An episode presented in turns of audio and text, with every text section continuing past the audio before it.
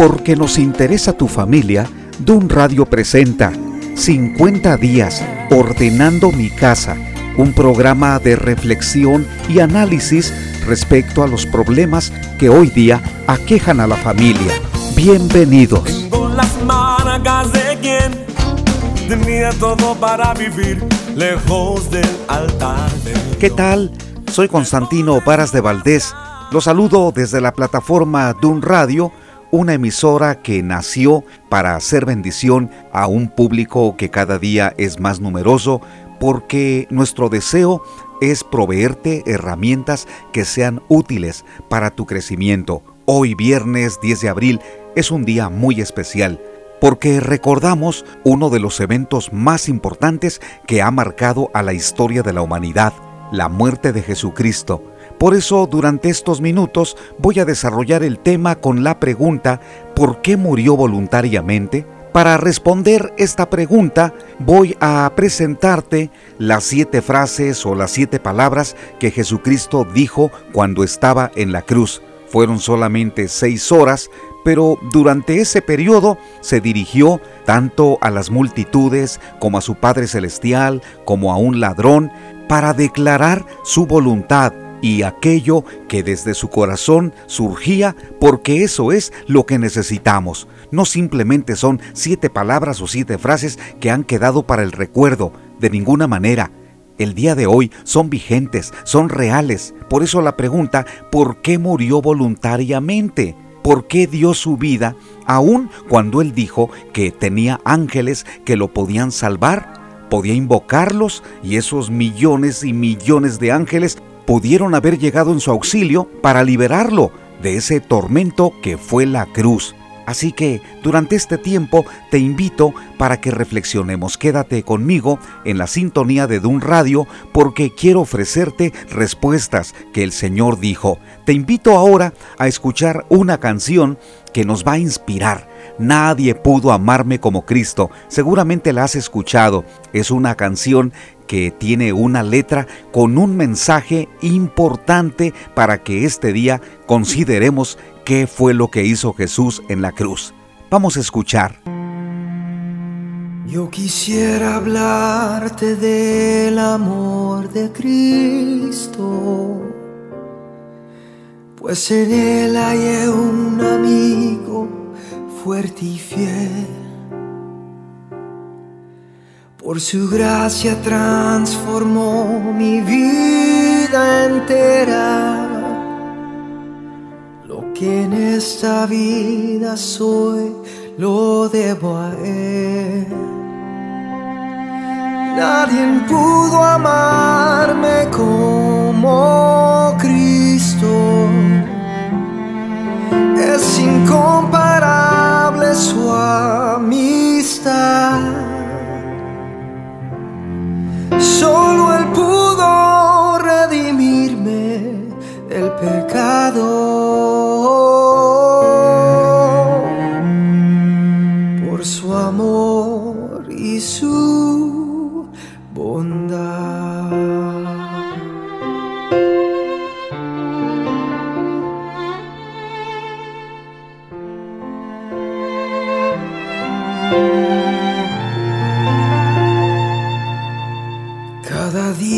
Viene a darme nuevo aliento.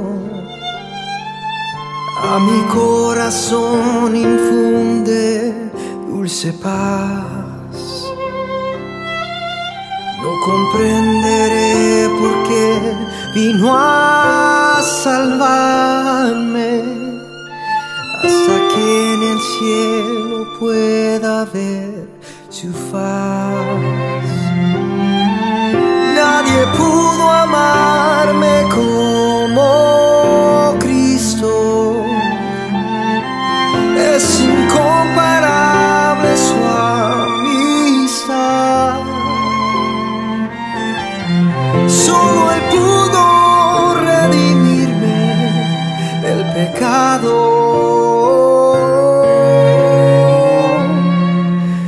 Su amor y su bondad.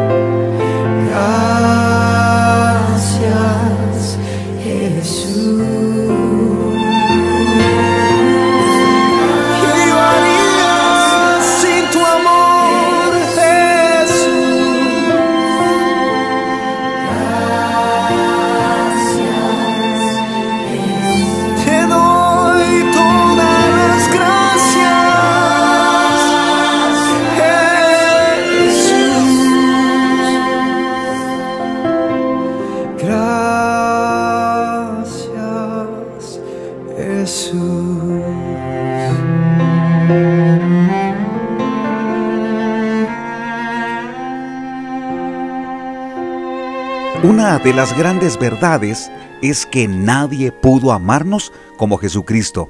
Eso es muy claro, pero aquí hay algo importante en la pregunta que estoy formulando en este tema. ¿Por qué murió voluntariamente?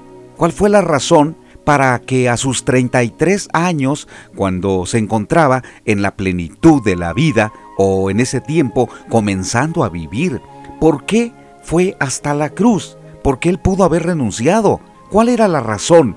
Y mira, en el Antiguo Testamento las profecías apuntaban que los sacrificios que los judíos estaban ofreciendo por sus pecados eran inútiles. Cuando ellos llevaban vacas, toros, ovejas, muchas veces, o en la mayoría, el Señor les declaró que ya no quería ese tipo de rituales o sacrificios, porque estaban desconectados de su corazón. La gente pecaba y se preparaba con un sacrificio con alevosía y ventaja ya estaban pecando, porque sabían que al ofrecer una vaca o una oveja sus pecados serían perdonados. ¿Hasta dónde puede llegar la maldad de nuestra vida? Por eso el Señor les prometió que enviaría a un Salvador y se presentaría como oveja el profeta Isaías fue muy contundente cuando dijo que sería el siervo sufriente, como una oveja trasquilada que iría hasta la cruz y que guardaría silencio. Cerraría su boca cuando la gente le gritaba y la gente lo calumniaba y también en ese juicio insensato contra él no abrió su boca. ¿Por qué lo hizo? Si recuerdas un poco en el Antiguo Testamento, los sacrificios que el Señor pidió eran de ovejas porque estos animales son tan apacibles y tan quietos que cuando se presentaban o cuando los llevaban para que el sacerdote los degollara, no hacían nada, no reaccionaban, no corrían, simplemente estaban allí. ¿Por qué Dios estableció esos sacrificios en el Antiguo Testamento? Porque esa oveja era el sustituto de los pecados de aquella persona. Sin embargo, llegó el día en que Jesucristo comenzó a predicar y Juan el Bautista declaró que él era ese cordero. Así lo dijo, he aquí el cordero de Dios que quita el pecado del mundo. Qué precioso eso, porque si Dios ya no aceptaba más sacrificios por medio de ovejas, ahora Dios había dispuesto que el sacrificio sería la oveja perfecta, el cordero perfecto que era Jesucristo. Si tú preguntas como yo, ¿Jesús sabía que Él era un Cordero perfecto y que iba a ofrecer su vida? Sí, Él lo sabía, aunque también, siendo 100% humano y 100% Dios, en su humanidad, Él pudo haber tomado la decisión de no ir a la cruz, de resistirse y considerar por qué tengo que morir si no lo merecen. Son pecadores y además no lo van a agradecer, pero el Señor te ama que no dio vuelta atrás. Durante los tres años y medio que duró su ministerio, todo estuvo enfocado en que los valores de su reino estarían destinados para ti y para mí. Cada enseñanza, cada parábola, cada milagro, todo aquello que el Señor hizo en función de alguna persona, lo hizo pensando en ti y en mí también, porque Él sigue haciendo milagros el día de hoy. No solamente los hizo en aquel tiempo cuando la gente estaba necesitada con tantas enfermedades como lepra, la ceguera y algunos endemoniados. El Señor Jesucristo a todos ellos les dio libertad, pero sobre todo les dio el reino suyo en su corazón, que fue la salvación eterna.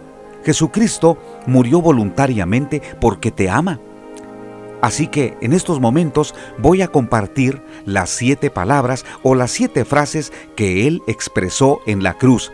En cada una de ellas vas a mirar cómo su amor es tan grande y su poder es tan excelso y perfecto que esas palabras tienen significado para ti, deben tener vigencia para ti. Consideremos entonces la primera frase o la primera palabra de Jesús en la cruz. Tengo sed.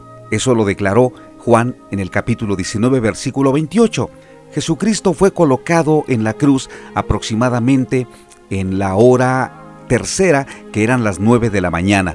A esa hora, el calor y el sol llegaba a penetrar tanto, especialmente en aquellos que tenían heridas. Debemos recordar que Jesús no fue crucificado solo, tenía a dos delincuentes. Una noche antes a Jesús lo habían castigado tanto con bofetadas, con golpes y también le hicieron llevar una cruz, ¿recuerdas? También le colocaron una corona de espinas en la cabeza. Así que el maltrato al Señor Jesucristo fue terrible. Sangraba, sus heridas eran visibles. Por eso cuando expresó, tengo sed, era para demostrar su humanidad, porque Él puede entender lo que tú estás viviendo, aquello que es físico, aquello que a ti también te duele, cuando tú declaras, tengo hambre, tengo sed, me duele esto, me siento enfermo. En la cruz Jesús llevó tus dolencias. Él se identificó con tus necesidades, por eso llevó cada una de las enfermedades. No hay nadie mejor que pueda identificarse con tus necesidades físicas y materiales que Jesucristo. Seguro que tú también has tenido sed, sí, sed física, de cansancio, de agotamiento. Jesucristo tuvo sed. Consideremos la segunda frase o palabra que dijo Jesús en la cruz. Dios mío, Dios mío, ¿por qué me has desamparado? Marcos capítulo 15, versículo 34. ¿Qué forma de referirse a Dios? Porque Jesús tenía la costumbre o el hábito de hablar con Dios siempre diciendo Padre. Esa era su palabra favorita. Los discípulos lo escucharon. La gente también sabía que cuando Jesús oraba decía Padre. Así les enseñó diciendo Padre nuestro que estás en los cielos. Pero en la cruz Jesús está utilizando otra forma. Algo ha cambiado. Cuando señalaba Padre nuestro, es por la intimidad que él tenía con su Padre Celestial, porque él y el Padre eran uno mismo. Así lo declaró él. Pero ahora, cuando dice, Dios mío, Dios mío, está reflejando que interiormente estaba viviendo un alejamiento. Cuando tú le dices a Dios, Padre, es porque reconoces su presencia y además te identificas porque Él suple cada una de tus, de tus necesidades. Pero cuando le dices, Dios mío, tal vez tú no veas mucha diferencia, pero sí la había, porque la expresión Dios mío es más lejana, tiene menor intensidad en cuanto a la relación. Al decir Dios mío, Dios mío, ¿por qué me has abandonado? Está expresando el dolor de un pecador. Él está sintiendo lo que un pecador siente cuando ha pecado, porque su pecado lo conduce precisamente a ese abandono. La Biblia dice en Romanos capítulo 3, versículo 23, por cuanto todos pecaron y están separados de Dios. Todos, toda la raza humana, el resultado de haber pecado, el resultado de pecar, de cometer errores, de blasfemar contra Dios, de darle la espalda, de ser rebeldes, de cometer algún pecado que hoy probablemente el mundo no reconoce o tolera. Pero cuando tú reconoces que has pecado, inmediatamente puede tu alma sentir el abandono de Dios, porque el pecado te lleva a un túnel en donde la oscuridad, la soledad, el alejamiento te asfixia y dices, Dios no está conmigo, me siento solo de Dios, me siento abandonado. Eso fue lo que Jesucristo experimentó, el abandono de Dios por causa del pecado que llevaba. Isaías capítulo 53 habla de que el Señor llevó nuestras dolencias, llevó nuestros pecados, llevó nuestra maldad. No estaba llevando cualquier cosa encima. Era el pecado tuyo y el mío y también el de toda la raza humana. Imagínate si con tus pecados tú te sientes mal o con los míos yo no me siento a gusto. Ahora, llevando los pecados de otras personas o de toda la raza humana, era para sentirse mal, para sentirse inquieto y para sentir el abandono de Dios. Pero en esos momentos, el Dios eterno y el Dios soberano estaban allí. Número 3. Tercera frase. Padre, perdónalos porque no saben lo que hacen. Lucas 23:34. En esa cruz, el Señor Jesucristo expresó estas palabras que eran tan extrañas escuchar en aquellos que eran crucificados. Porque cuando una persona era crucificada, debido a los golpes, al maltrato, eh, que la gente estaba allí para, para hacerles daño, el crucificado gritaba malas palabras, maldecía, insultaba a todos, al pueblo, al rey y a Dios mismo. ¿Qué buenas palabras podían salir de la boca de un crucificado? Ningunas. Pero con Jesucristo fue diferente. Él expresó, Padre, perdónalos. Ahora se dirige a Dios como su Padre, porque ha entendido que el mundo necesita el acercamiento de Dios. No hay otra forma como el mundo puede experimentar el perdón de Dios hasta que lo ven como Padre. Cuando tú ves a Dios como Dios, con distanciamiento, con un alejamiento terrible, es muy difícil saber o creer que Él te puede perdonar. Mucha gente vive como si nunca hubieran sido perdonados, aun cuando le dijeron a Dios, perdóname. ¿Por qué? Porque para saber y para creer que has sido perdonado, es importante que tengas intimidad con el Señor como Padre y tú como Hijo. Por eso ahora el Señor Jesucristo le dice, Padre, perdónalos. ¿A quién estaba perdonando? A sus verdugos, a los que lo, lo, estaban crucificando, también al sumo sacerdote, a los principales de los judíos, pero también a ti y a mí, porque nuestros pecados conducen a la perdición eterna, al infierno. Y, el, y, lo único que nos puede liberar y nos puede dar una vida eterna es el perdón del Señor. Recibir el perdón de Dios es lo más grande que un mortal puede tener en la tierra. Por eso esas palabras que Jesucristo está expresando son verdadero oro, son oxígeno, son vida. Cuando dice, Padre, perdónalos. Qué maravilloso eso, que el Señor Jesucristo perdonó a sus enemigos y que hoy día Tú puedes también perdonar a la gente que te ha lastimado, siempre y cuando lo hagas con el amor de Dios. El perdón es divino. El perdón no es una cualidad humana, no es un valor que nosotros podemos desarrollar. El perdón proviene de Dios. Por eso Jesucristo dijo, Padre, perdónalos, porque solamente el perdón de Dios puede quitar un pecado, puede limpiar tu pasado, puede cambiar tu historia. El perdón de Dios es fundamental para que tengas una vida diferente. Esas palabras de Jesucristo en la cruz, Padre, perdónalos porque no saben lo que hacen, te colocan como alguien que está cometiendo errores y no está consciente exactamente de lo que está pasando en su vida. Pero cuando Dios nos perdona, ¿cuántas veces declaramos, oh, yo no sabía qué tan mal estaba hasta ahora que soy un hijo de Dios? Porque entonces con su perdón el Señor te abre el entendimiento y te das cuenta en qué condición te encuentras. Cuarta frase, mujer, he ahí tu hijo, hijo, he ahí a tu madre.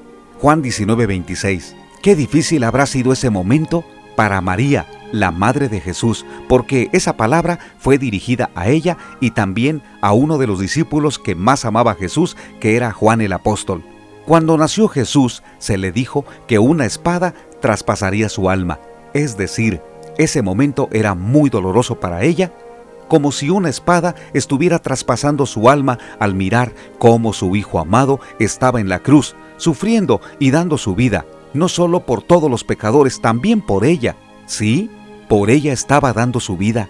A ella también la estaba salvando, a ella también la estaba perdonando, porque ella, como todas las demás personas, necesitaban un Salvador. El dolor de ella era muy grande, pero también saber que era su Salvador, que era su Señor, debió haber sido algo tan hermoso para reconocer estoy muy triste por la muerte de mi hijo, pero también estoy muy orgullosa porque es mi Salvador y es mi Señor, y Él me da la vida eterna, y Él me perdona mis pecados, y Él me da la esperanza de ir al cielo.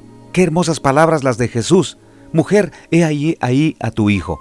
En su sufrimiento ella necesitaba consuelo, apoyo, estímulo y sobre todo brazos que la consolaran. Por eso se la encargó a su discípulo más joven y el amado que era Juan. Pero de la misma manera, Juan estaba sufriendo y le dijo a María, He ahí tu hijo. ¿Por qué? Porque el sufrimiento es algo que nosotros debemos no solo tolerar, sino vencer por medio del acompañamiento de personas que Dios pone a nuestro cuidado. Jesús no dejó a su madre sola, le proveyó atención y apoyo espiritual, y a partir de ese momento Juan se convirtió en uno de sus hijos, en el apoyo que ella tanto necesitaría para seguir enfrentando las batallas de cada día. Jesús no te va a dejar solo. Si estás enfrentando alguna batalla y ahora te sientes solo o sola, por su misericordia, va a proveer personas que acudan a ti, te apoyen y te bendigan. Esta es la bendición de ser parte de una iglesia cristiana porque allí encontramos el respaldo que tanto nos hace falta. Encontramos amigos, aunque las iglesias, claro está, no son perfectas. En muchas de ellas hay tantas dificultades porque las personas están en un proceso de madurar. ¿Cuántas veces se notan sus errores que están dejando, pero en ese proceso pueden lastimar? Aún así, esa es la iglesia que Dios quiere utilizar para ayudar al que está afligido. En esta pandemia COVID-19, cuánto necesitamos el respaldo de una iglesia, el apoyo de personas que nos animen, que nos den un abrazo y aún que nos den una despensa que atienda nuestras necesidades materiales. Jesús va a proveer apoyo para ti. Qué bueno que puedas experimentar este día que Él te ama, que está contigo y que va a proveer lo que te hace falta. Quinta palabra. De cierto, de cierto te digo que hoy estarás conmigo en el paraíso. Esta quinta frase la registró Lucas en el capítulo 23, versículo 43. ¿Recuerdas que Jesús fue crucificado con dos ladrones, uno a su izquierda y otro a su derecha? El que estaba a un lado se enojó con Jesús, es más, comenzó a gritarle, diciéndole que se salvara a sí mismo y salvara también a los demás. En cambio, el otro ladrón tomó una actitud humilde, sumisa y de arrepentimiento, porque le dijo a Jesús, acuérdate de mí cuando vengas en tu reino. Ese ladrón se dio cuenta que el que estaba a un lado de él no era otro ladrón, ni tampoco era cualquier persona. Reconoció que era el autor de la vida, el Señor de señores, el Dios eterno, el que vino a dar su vida, Él era el Cordero perfecto, ese reconocimiento sirvió para que Jesús le dijera, de cierto, de cierto te digo, que desde hoy estarás conmigo en el paraíso. Por su arrepentimiento, Jesucristo le dio la certeza de la vida eterna. Esto es lo que también a ti te da. Jesucristo a muchos les ha dado esa certeza. Si nosotros aceptamos a Jesucristo en el corazón, a pesar de que seamos pecadores en gran manera, Él nos perdona y nos da la seguridad que un día estaremos con Él en su presencia. Así lo dijo en Juan capítulo 14, versículo 1. No se turbe su corazón, ni tenga miedo. En la casa de mi Padre muchas moradas hay. Si así no fuera, yo se los hubiera dicho. Voy pues a preparar un lugar para ustedes, para que donde yo estoy, ustedes también estén. Qué maravillosa promesa de Jesús. Nos fue a preparar un lugar por medio de su muerte y su resurrección y hoy, si tú crees en Él, tienes la esperanza de ir al cielo, porque no te creó para ir al infierno. Ese lugar es para el diablo y para sus ángeles, así dice la Biblia. Pero el espacio, el lugar que Dios tiene para ti es el cielo. La única manera de llegar a Él no es por las buenas obras que tú hagas, ni por ningún otro modelo de religiones orientales. Porque no se trata de tener una religión para llegar al cielo, Solamente la persona de Jesús te puede salvar. Solamente Jesús puede darte la esperanza de la vida eterna. Si tienes inseguridad este día, dile a Jesucristo que entre en tu corazón ahora mismo y te dé esa certeza que también le dio a otras personas. Sexta palabra. Padre, en tus manos encomiendo mi espíritu. Lucas 23:46. Esta sexta frase nos indica que Jesucristo no fue simplemente al vacío, no fue a un espacio en el universo, sino fue a las manos de su Padre. Por eso le dijo, en tus manos encomiendo mi espíritu. Allí Jesucristo nos enseña dos cosas valiosas. Número uno, la vida es pasajera. Y número dos, Dios nos espera en la eternidad. Por eso dijo, en tus manos encomiendo mi espíritu. Sé que nosotros muchas veces omitimos esta segunda parte. Solamente nos dedicamos a lo primero, lo material, lo terrenal, aquello que es tangible, vivir para comer, comer para vivir, disfrutar la vida. Y después de la muerte, la gente por completo se olvida qué va a pasar. Cuando Jesucristo dijo, en tus manos encomiendo mi espíritu, es porque Él iba al Espíritu de Dios. Cuando una persona muere, no simplemente su cuerpo se queda en una tumba, su espíritu va a la presencia de Dios y allí es donde quiero recalcar algo muy importante, porque Dios te creó para la eternidad, Dios puso espíritu en ti y esa imagen de Él o su espíritu es lo que Dios quiere tener un día. De ninguna manera tu espíritu debe ir al lago de fuego o a la condenación eterna.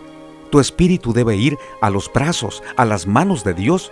Por eso Jesús dijo, en tus manos encomiendo mi espíritu y así deberíamos vivir todos. Ese es el ejemplo a seguir. ¿Estás preparado? Y la séptima palabra, o séptima frase, consumado es. Juan 19:30. La palabra griega es tetelestai, que quiere decir, la obra está completa, no necesita ninguna otra parte que alguien haga para completar la obra de Jesús. No se necesitan las buenas obras. Nadie más en esta tierra debe hacer algo para terminar la salvación. Lo que hizo Jesucristo en la cruz fue completo, fue suficiente. Por eso derramó toda su sangre y dio su vida por ti. Cuando dijo consumado es, significa que la obra que Dios había diseñado desde el comienzo de la creación allí estaba terminada. Qué obediencia perfecta la del Señor Jesucristo, porque allí consumó la salvación eterna. Si Jesucristo no hubiera muerto, no tendrías ninguna esperanza. Todavía buscaríamos la manera de tratar de ser salvos, de alcanzar la salvación o de comprarla. Cada día nos esforzaríamos para hacer un poquito, de portarnos bien para llegar al cielo. Pero todo eso es inútil, Dios lo sabe. Hoy debes saber que no son tus esfuerzos lo que te va a llevar al cielo, no es portarse bien, no es ayudar a los pobres, no es hacer obras de beneficencia. Lo que te va a llevar al cielo es la persona de Jesús si lo aceptas en tu corazón. La obra está terminada. Ahora, ¿qué harás? Después de que yo te he expresado las siete frases de Jesús, con eso te declaro que murió voluntariamente para darte la vida eterna. ¿Ya la tienes? Te felicito, porque entonces en cualquier momento disfrutarás esa promesa. Pero si no la tienes, hoy sufres, batallas, tienes inseguridad, ahora mismo te pido que aceptes a Jesús. Ahora mismo repite esta oración que yo voy a decir, como si fueran tus propias palabras. Padre Celestial, perdóname por mis pecados. Invito a Jesucristo a entrar en mi corazón. Sálvame de mis pecados. Quiero una vida nueva. Señor, aquí está mi vida. La pongo en tus manos. En tu nombre, amén.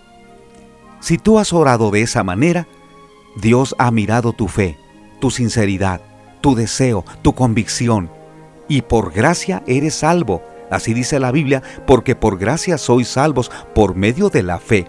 Y esto no de nosotros, pues es don de Dios, no por obras, para que nadie se gloríe. Querido amigo y querida amiga, si has tomado esta decisión, házmelo saber.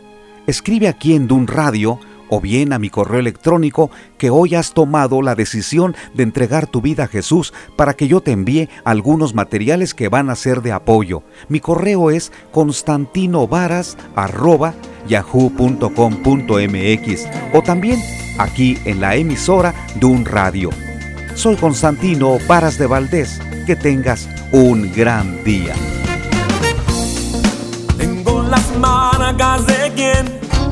Tenía todo para vivir lejos del altar de Dios, lejos de su gracia. Quien me ve así cantando no sabe lo que sufrí. Mas yo atravesé el río y lo que pasó, pasó. Fui rescatado de las garras del pecado no le debo nada al enemigo. No, no, no, no, no. Estoy cubierto y lavado